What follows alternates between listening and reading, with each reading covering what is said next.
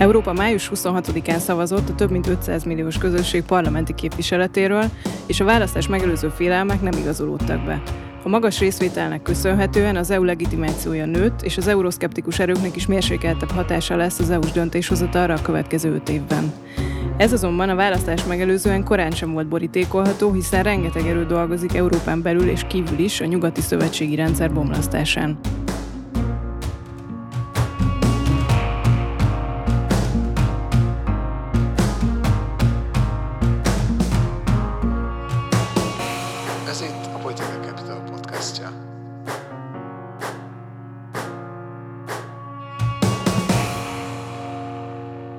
Én Orosz Anna vagyok, és mai adásunkban Krekó Péterrel, a Political Capital ügyvezető igazgatójával, és Rácz Andrással, a PC Oroszország és biztonságpolitikai szakértőjével fogok beszélgetni.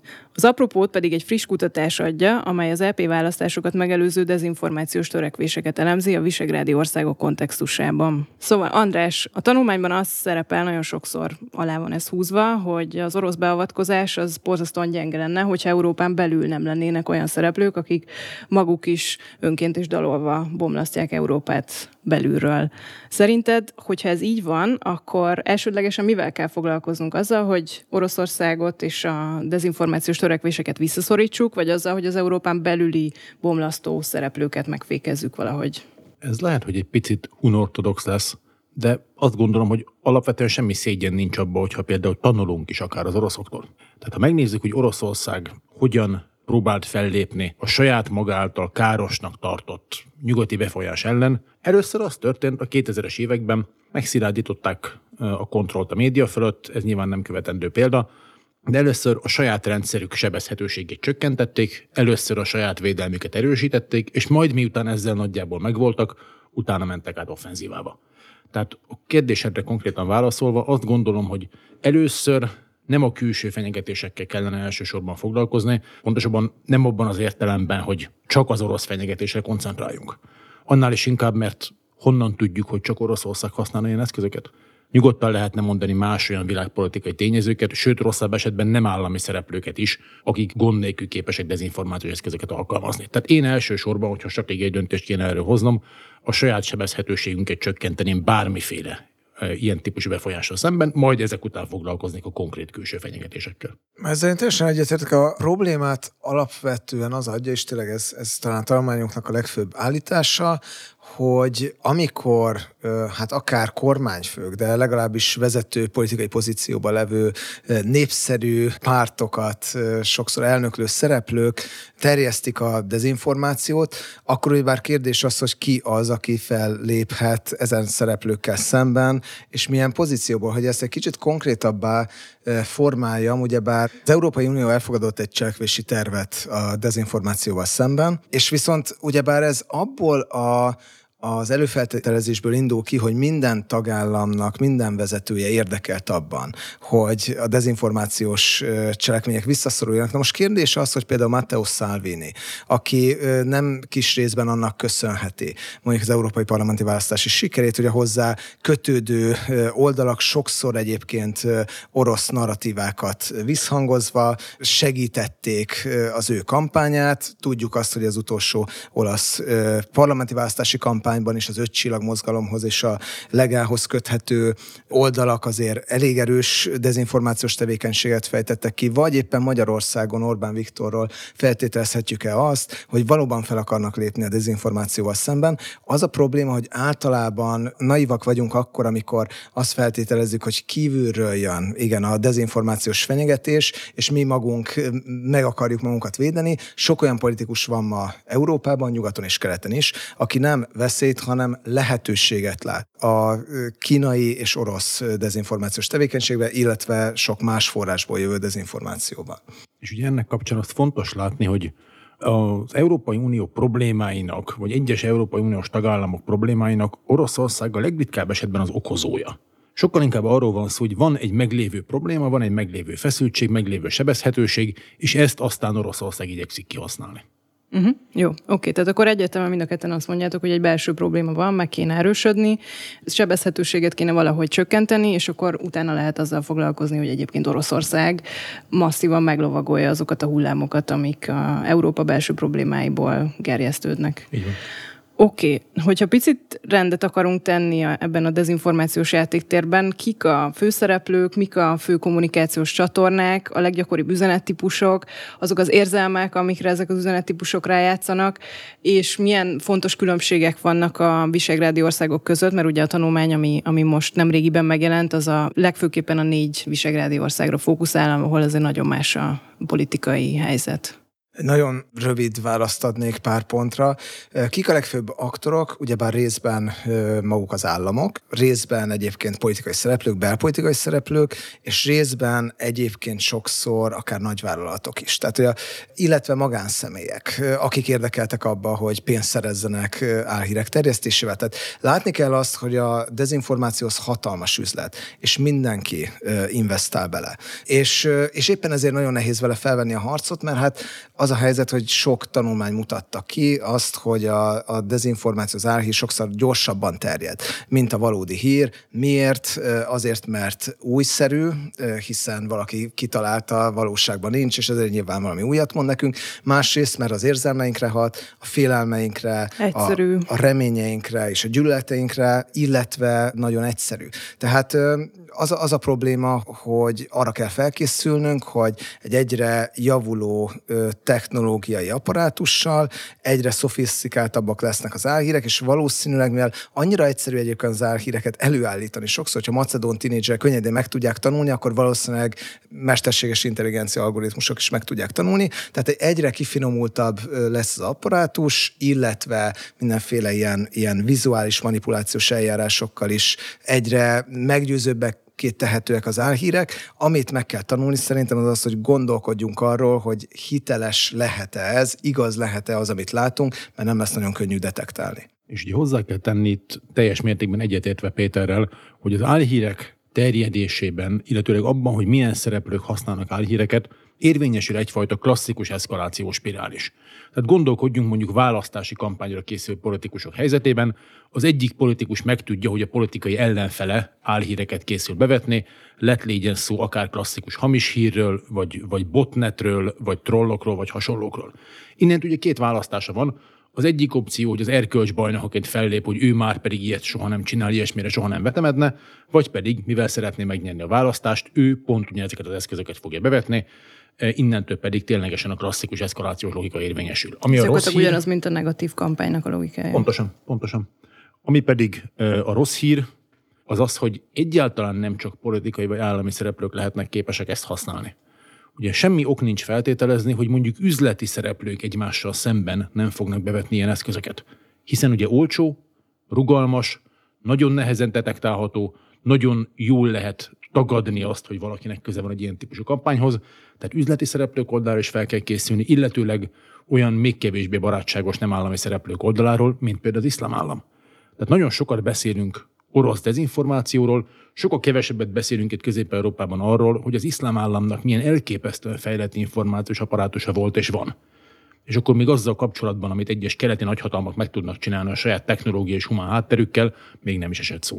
Erre majd mindjárt térünk vissza, de előtte Péter a visegrádi országoknak a szereplőit, hogyha picit elmondod, akkor az segíteni fog szerintem a megértésben. Igen, a tanulmányban nem belemenve nagyon részletekbe, alapvetően azt találtuk, hogy vannak hasonlóságok a, a kifejezetten az euroszkeptikus üzenetekben, amit, amit hát sokszor orosz barát portálok, sokszor orosz barát politikai szereplők terjesztenek, ezek alapvetően arra épülnek, hogy az Európai Uniót egyfajta ilyen dekadens, hanyatló, túlzott a multikulturális, a, a liberalizmusba és a migráns válságba belefulladó, és egy ilyen arrogáns elnyomó szervezetként láttassák, Viszont vannak nagyon specifikus ö, narratívák is. Nyilvánvalóan például mondjuk a lengyel szavazók nem pont ugyanarra rezonálnak a saját tapasztalataikkal a ö, Oroszországgal kapcsolatban, mint ö, mondjuk akár a csehek, szlovákok, vagy a érdekességképpen a magyarok egyébként. Tehát mondjuk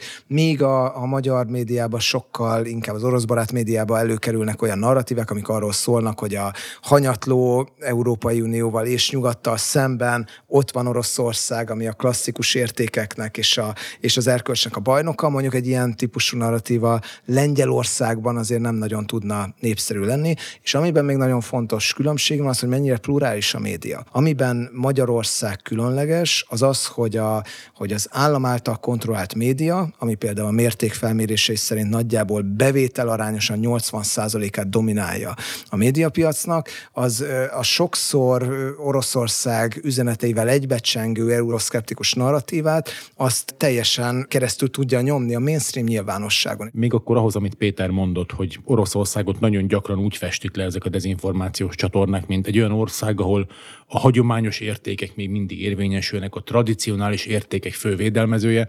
Ugye ez a narratív azért is tud működni, mert az átlag olvasó, vagy ennek a médiának az átlag közönsége valószínűleg viszonylag kevés konkrétumot tud arról, hogy valójában milyen az, az élet Oroszországban, hogy mondjuk ennek az államnak a vezetői hogyan élnek milyen uh, magánéleti, anyagi és egyéb körülmények között, ugye nagybetűvel gondolhatunk itt a korrupcióra, és ugye az ismerethiány az mindig egy olyan dolog, ami, ami nagyon kellemes behatolási pontot ad a dezinformáció számára. Tehát nagyon könnyű valakit félretájékoztatni olyasmiről, amiről alapvetően fogalma nincs.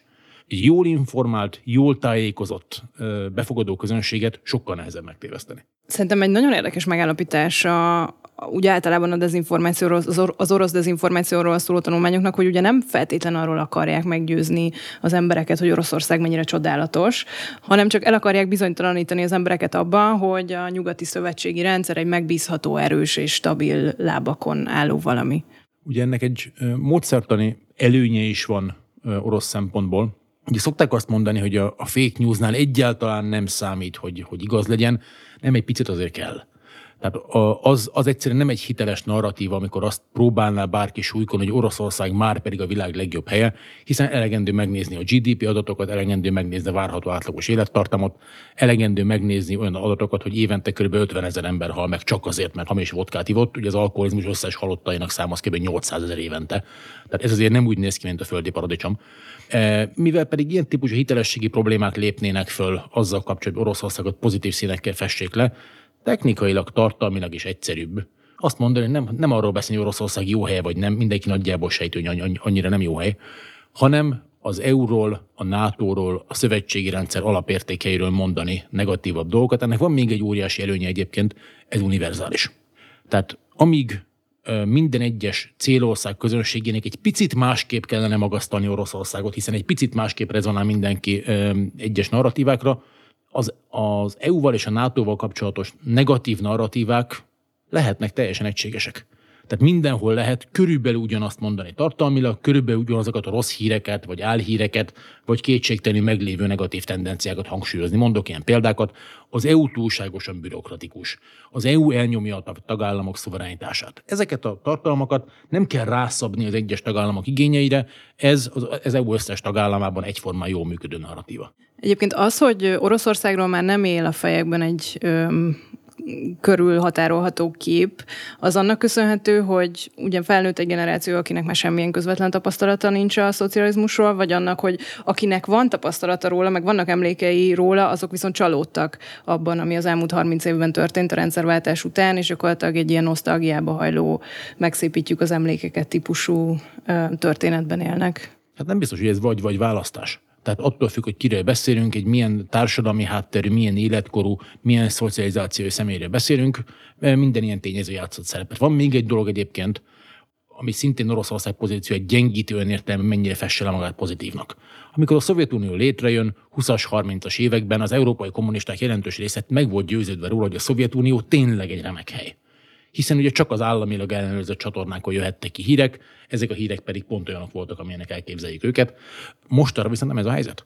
Tehát mostanra valaki egy picit is akar tájékozódni, akkor tud tájékozódni Oroszország valós helyzetéről is. Ez rontja a saját imidzsjavító pozíciójukat is. Tehát egyszerűen az információs technológia fejlődés, az információkhoz való hozzáférés lehetőségének kiszélesedése, ez egyébként az orosz pozíciók ellen is hat. Nem csak javukra, hanem bizony ellenük is. Amit sok kutatás mutat, és részben a mi kutatásaink is, hogy alapvetően két életkori csoport van, ami nagyon fogékony az orosz dezinformációs narratívákra. Ezeknek a kisebb része, hogy mondta András olyan, ami, ami szépnek akarja lefesteni Oroszországot, nagyobb része olyan egyébként, ami inkább a nyugatot rombolja, de az egyik az alapvetően az idősebb generációk, akikben még egyébként él egyfajta ilyen szovjet nosztalgia, amit könnyű átfordítani a mostani Oroszországgal kapcsolatos ilyen szimpatizáló elképzelésekbe. A másik pedig a fiatalok, akiket a, a Oroszországnak ez a fajta ilyen erőkultusza és a hatékony vezető mítosza az, ami, ami be tud vonzani, és hát az, az kétségtelen, hogy Vladimir Putyin, ahogy saját magával csinálja is, ugyebár a filmesztelen fotóival, a lovaglással, az alámerüléssel, tehát egy, egyfajta ilyen action hero szerepbe helyezi magát, és ez olyan, ami, ami nagyon jól el lehet adni fiataloknak is. És ez azért is érdekes egyébként, mert a pszichológiai kutatások azt mutatják, hogy a fiatalok hagyományosan kevésbé fogékonyak az álhírekre, hiszen ők, a, hogyha megcáfolódik valamilyen téves információ, akkor azt könnyebben felülírják a saját kognitív rendszerükben, de ez a fajta különleges jellege az orosz propagandának, ami kifejezetten ilyen cool jelleggel próbálja az orosz hatalmat idealizálni, erre igenis van egyfajta fogadókészség, és amit még a másik téma kapcsán röviden el akartam mondani, hogy, a, hogy amit mi találtunk egy másik kutatásban, amit egyébként a National Endowment for Democracy támogatott, hogy Oroszország ugyebár nem arra törekszik elsősorban, hogy, hogy szeressék, hanem arra, hogy féljenek tőle. És ez a fajta sharp power, ilyen suta fordításával furfangos hatalomnak neveztünk el. Tehát ez a furfangos hatalom ez éppen arra törekszik, hogy összeesküvés elméleteken keresztül, ilyen, ilyen negatív propagandán keresztül valahogy alássa a nyugatnak a hitelességét, és egyáltalán illetve arra, hogy specifikus szereplőket tönkretegyen, és nem arra, hogy egyébként Oroszországot fesse feltétlenül egy ilyen nagyon szép helyé. Igen, még a, még a szovjet nosztalgia az egyetlen megjegyzés. Azért ne feledkezzünk meg arról, hogy ténylegesen 1991 előtt, vagy Közép-Európában 89 előtt a társadalom legnagyobb részének igenis kiszámíthatóbb volt az élete, mint most. Tehát, hogy annak a nosztalgiának úgymond a régi világ iránt vannak tényszerű alapjai. Tehát nem érdemes hibáztatni azokat, akik, akik visszavágynak abba a világrendbe. Egzisztenciálisan indokolható az, amit, amit a lakosságnak ezek a részei gondolnak. Tehát ezzel azért számolni kell. Amit Péter mondott, hogy az orosz információs narratívák mire törekszenek, ez az egész információs apparátus mire törekszik, ugye úgy is meg lehet fogalmazni, hogy sok esetben nem meggyőzni akar, hanem összezavarni. Nem arról akarnak meggyőzni, hogy ő nekik higgyünk, hanem most senki másnak sem. Ugyanis előáll egy olyan helyzet, hogy, hogy senkiben sem hiszel, semmiben sem hiszel, nem hiszel az alapértékeidben, nem hiszel a szövetségeseidben, nem hiszel abban, hogy mondjuk a szerződéses, írott megállapodásoknak, nemzetközi biztonsági garanciáknak jelentősége van, ha megszűnsz ezekben hinni, akkor vesztettél akkor véged van, adott esetben egyetlen puskolövés nélkül. Egyébként akikkel én találkoztam korombeliekkel, és akik elgondolkoztak azon, hogy lehet, hogy nem a nyugati narratívában kell hinni, hanem, hanem Putyin itt az, aki tulajdonképpen a kemény fiú, és aki diktálja a, az ütemet. Ők abszolút ebbe a tudatállapotban voltak, hogy mindent megkérdőjeleztek, és mindenre visszakérdeztek, hogy de te miért hiszel abban, hogy az EU jobb, mint, mint Oroszország? De amikor az USA beavatkozik Venezuelában, akkor miért ítéljük el Oroszországot, amikor ő meg Ukrajnában avatkozik be, stb. stb. Tehát, hogy minden állítás mögé oda tesznek egy kérdőjelet, és, és elvesznek az alapok elvesznek az alapok. Ugye vannak dolgok, amiket viszonylag könnyű megcáfolni egyébként, tehát miért gondoljuk, hogy az EU jobb, mint Oroszország? Én, én nagyon hiszek az oroszokban, nagyon okos, nagyon, nagyon jó képzett társadalomnak tartom. Én sokkal inkább Oroszországban az EU-ba irányuló migrációt látok, nem pedig fordítva. Ha Oroszország olyan rendkívül jó hely lenne, akkor valószínűleg uniós állampolgárok tízezrei mennének Oroszországba, és nem az történne, hogy orosz állampolgárok tízezrei jönnének nyugatra.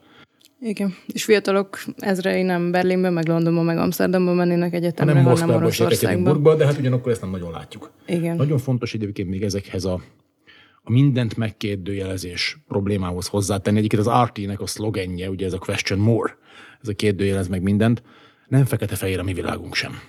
Tehát a mi világunkban, tehát a, a, a nyugati világrend egyes szereplői is követnek el hibákat. Időnként goromba és agresszív hibákat. Tehát gondolhatunk az iraki beavatkozásra. Lehetünk kritikusak Venezuelában történtekkel szemben. Tehát ebbe bele kell állni, hogy igen, bizonyos dolgokkal nem értünk egyet. Hát és akkor most visszatértünk ahhoz, ahol az elején voltunk, hogy belülről kell magunkat erősíteni, vagy belülről kell az EU-t önmagának erősítenie ahhoz, hogy ellenállóbbak legyünk az orosz meg bármilyen dezinformációs támadásokkal szemben. Amit a pszichológiai kutatások is kimutatnak egyébként, hogy azok az emberek, akik azt gondolják magukról, hogy a legkritikusabbak, akik semmit nem hisznek el, mert ők, mert ők mindig átlátnak a szitán, és, és nem lehet túljárni az eszükön, ők azok, akik a végén a legkönnyebben megvezethetőek a, a propaganda által. Miért? Mert az egész egy cinikus világképet sugároz, amiben a lényeg az, hogy abban higgy, ami nem a, a mainstream narratíva, ami, ami nem az alapértelmezet, hanem mindig legyen valami alternatív magyarázat. És volt egy olyan kutatás, ami azt találta például, hogy a, az olyan összesküvés elmélet hívők körében, akik például azt gondolták, hogy Osama Bin Laden már halott volt akkor is, amikor amerikai katonák rátámadtak, na most ugyanezek az emberek hajlamosak voltak abban is hinni, hogy még ma is él. És ez jól mutatja ennek a, a bizarr jellegét, hogy minden, ami ellentmond a hivatalos narratívám, amik a logikailag hát nem is nagyon összeegyeztethető, akkor is akármi elhitethető. A, a szlovák elnökválasztási kampányban is írtatok valami hasonló példáról, amikor gyakorlatilag egy ilyen ilyen önfarkába harap a kígyó történet volt. Hát ami a szlovák elnökválasztási kampányban egy nagyon érdekes narratíva volt, hogy megpróbálták Sefcovicsot beállítani, mint a, a nacionalista és Brüsszel ellen hadakozó főpolitikus, tehát ő maga ugyebár bizottsági elnök helyettes volt. Bocs, tehát, az orosz dezinformációs oldalak, vagy a dezinformációs oldalak próbálták őt így beállítani? Részben a dezinformációs oldalak, részben, mert ugyebár erről szól maga a tanulmány, ugyebár az a, a Smer közeli egész média konglomerátum, amely egyébként megpróbálta Csaputovát is egyfajta Soros Bérencnek beállítani, és hát általában ezt tapasztaljuk, de a másik jellegzetes példa egyébként erre András sokat szokott hivatkozni, a Maláj repülőgép lelövése, amelynek kapcsán ugyebár több tucatnyi egymásnak teljesen logikailag ellentmondó narratíva jelent meg, mindegyik hivatalosan gyakorlatilag az orosz állami szerveknek a magyarázataként. És ugye azért is, tehát pont ami a Maláj repülőgéppel történt, ugye ma már tudjuk, hogy mi volt pont olyan, olyan banális, mint amilyen tragikus, a hat történet tele van ilyenekkel, hamis célazonosítás. Tehát ellenséges repülőgépnek néztek egy polgári repülőgépet, kilőtték a rakétát, nekik ugye mindegy volt a rakétának szintén. Na most ezek után ugye lezuhan a repülőgép, az orosz vezetés nagyon pontosan tudta az első pillanatok kezdve, mi történt. És azt is, hogy ezt nem lehet eltagadni. 298 ember halt meg, jelentős részben nyugati állampolgárok, ebből nem lehet jó kijönni, nem lehet letagadni. Nem lehet úgy tenni, mintha nem történt volna meg. Tehát stratégiát váltottak, eltagadás helyett igyekeztek elkenni a kontúrokat, és jöttek elő olyan időnként teljesen hajmeresztés, hogy Péter is mondta, egymásnak ellentmondó narratívákkal, hogy ukrán vadászrepülőgép lőtte le ágyúval. Vagy ukrán vadászrepülőgép lőtte le rakétával. Vagy ukrán légvédelmi rakéta lőtte le. Vagy az ukránok lőtték le, mert igazából Putyint akartak lelőni, csak elrontották, mert üljék hozzá. És rengeteg ilyen egymásnak ellentmondó narratíva volt. A szép az benne, hogy az orosz védelmi minisztérium két ilyen narratíváról is tartott egyébként hivatalos sajtótájékoztatót. Tehát kiálltak szépen rendes nagy képernyőkkel, angol nyelvű tolmácsolással, elmondták az egyes narratívát, majd pár hónappal később elmondták ugyanabban a teremben, ugyanazok, ugyanazon eszközökkel egy másik narratívát. Nem az volt a cél a vége felé, hogy bárki higgyen bármelyiknek. Nem, nem azt akarták, hogy az oroszoknak higgyünk, hanem hogy az ukránoknak sem. És hagyjuk az egészet a fenébe. Á, úgyse tudjuk kibogozni, bonyolult, annyi mindenféle történet lapozzunk inkább. Na ez az összezavarás. Térünk át arra, hogy mit lehet kezdeni ezzel az egész dezinformációs problémával. Szerintetek mi a fontosabb, meg mi a hatékonyabb az, hogyha edukáljuk a fiatalokat, meg az időseket arra, hogy hogyan tudnak megbizonyosodni arról, hogy az információk, amiket olvasnak, fogyasztanak az interneten, az hiteles, vagy az, hogy például valahogy rákényszerítsük ezeket a közösségi média óriásokat, a Facebookot, a Twittert, stb. stb. arra, hogy ne adjanak teret a dezinformációs törekvéseknek. Most megoldáskeresésnél borzasztó fontos látni, hogy eltérő az időspektrum. Tehát vannak dolgok, amiket azonnal meg kell csinálni, vagy törekedni kell rá, hogy a lehető leggyorsabban meglegyen. Például a tech cégekre vonatkozó szabályozások az klasszikusan ilyen. Tehát van olyan dolog, ami, ami gyorsan keresztül vihető, hiszen tulajdonképpen egy szabályozási aktus, onnantól pedig a megvalósulás kizárólag a határidő, a technológiai lehetőségek függvénye. Tehát rövid távon is lehet, és kell is csinálni rengeteg mindent, hosszú távon viszont abszolút egyetértek veled az, hogy a, a lakosságnak az alapvető tájékozottságát növelni, erősíteni, oktatási rendszeren keresztül általánosságban, konkrét média használati, médiaismereti tréningeken keresztül ez, ez hosszú távon tartósabb megoldást fog hozni, de itt a hosszú táv, hát ugye oktatási rendszerről beszélünk, ez évtizedes projekt. De szerinted van az az oktatási felvilágosító projekt, ami ellensúlyozni tudja azt a dezinformációs tornádót, ami, amit látunk a közösségi médiában, és ami csak most indul el, tehát még csak gyerekcipőben jár. Ugye a, azt nem tudjuk, hogy biztosan úgymond a jó oldal fog egy győzni, hogy biztosan az igazság fog egy győzni. Ha bárki azt mondaná, hogy pontosan tudjon, azt például valószínűleg nem hinném el. De arról viszont szilárdan meg vagyok győződve, hogy igenis az oktatási rendszeren keresztül lehet növelni az ellenálló képességét. Ha egy oktatási rendszer összetett gondolkodásra tanít. Arra tanít, hogy igenis gyűjtsünk össze információkat, igenis ne ítéljünk első blikre, igenis például vegyük észre, hogyha valaki az érzelmeinkre próbál hatni. Ugye ez nem csak a klasszikus dezinformációt csinálja, ez a marketingnek is egy bevett eszköze. Tehát ha ilyen általánosabb médiatudatosságot beleteszünk egy oktatási rendszerbe, egy olyan oktatási rendszerbe, ami egyébként is a differenciált gondolkodásra tanít, az nyilván erősíti a védettségünket. És igen, lesznek olyan dolgok, amiket, amik működni fognak ellenünk, deepfake videók és hasonlók, tehát lesz olyan, ami át fog törni. De az, hogy mennyire vagyunk sebezhetőek, na ezen igenis lehet változtatni. Amit több pszichológiai kutatás kimutatott, hogy az elemző gondolk, az analitikus gondolkodást fejlesztő feladatok, azok egyébként visszaszorítják az összeesküvés elméletekbe vetett hitet, és az orosz propaganda és dezinformáció legtöbbször összeesküvés elméletek formájában jelenik meg, és azért nagyon fontos ez, amit, amit András említett, mert tényleg egy idő után szerintem nem lesz arra technológiai képességünk, hogy elválasszuk egymástól, hogy mi az, ami igaz, és mi az, ami hamis, mert hogyha a deepfake videók nagyon fejlettek lesznek, akkor senki nem fogja tudni megmondani, hogy, hogy az igaz-e vagy sem, és lehet, hogy lesz olyan, hogy az egyik szakértő azt mondja, hogy szerint ez hiteles, a másik pedig az, hogy nem. Akkor el kell gondolkozni azon, hogy mondhatott-e ilyet az adott politikus, és hogy az előző példára visszatérjünk, ez a magyar nyilvánosságban is egyesek által szeretettel terjesztett összeesküvéselmet, mely szerint a maláj repülőgép az tele volt halottakkal, már eleve, és direkt azért csapódott ott földbe, hogy, hogy ezt utána rá lehessen kenni Oroszországra, és az egész egy nagy összeesküvés. Ezért gondoljunk bele, hogy ez mennyire életszerű, hogy akkor megpakolnak egy gépet tele hullával, ugyebár ez több száz embernek kellene ebben részt vennie.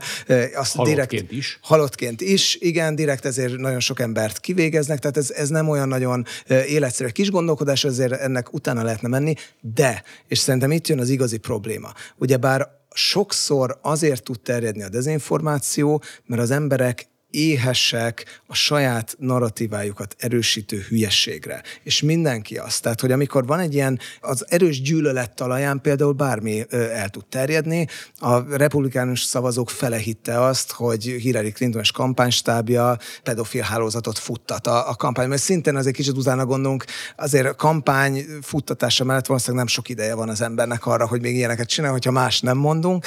Tehát, hogy nagyon könnyen megvezethetőek vagyunk az erős elfogultságaink által, és ugyebár a politikusok, akikről a tanulmányban is beszélünk, Közép-Kelet-Európában és Nyugat-Európában és Amerikában, sokszor abban érdekeltek, hogy ezeket a törzsi típusú politikai ellentéteket erősítsék, és hogyha ezek kellően erősek, akkor a kritikai érzék az alábbhagy, mert, mert nem vagyunk arra kíváncsiak, hogy mi igaz és mi nem, hanem az a fontos, hogy az információ, hogy fegyverré válik, ez hasson. És ugye amikor Péter törzsi típusú ellentétek fegyverként való használatáról beszél, ez nem csak elmélet. Tehát Indiában számos olyan eset van, amikor egyetlen egy videó alapján, amin egy videón mondjuk kaftános emberek meglincselnek valakit, a videó úgy megy körbe, hogy ezt a szomszédos tartományban csinálták mondjuk muszlimok hinduk ellen. Valójában nem muszlimok hinduk ellen csinálták, nem a szomszédos tartományban és évekkel ezelőtt. De hogy a dolog körbe megy, azonnal felkorbácsolja meglévő érzelmeket, és onnantól már megvan a tökéletes egy ahhoz, hogy olyan zavargások törjenek ki, amiben emberek halnak bele. Tehát ebben a konkrét tartományban az indiai kormánynak végül 40 ezer katonát kellett oda vezényelni, hogy rend legyen. Ez nagyon klasszikus példája annak, hogy az információs fenyegetés az nem csak azt jelentheti, hogy adott esetben félre vagyunk tájékoztatva, és, és valamiről rosszul gondolkodunk, ami a világ másik felén történt. Kollégák, bele lehet halni.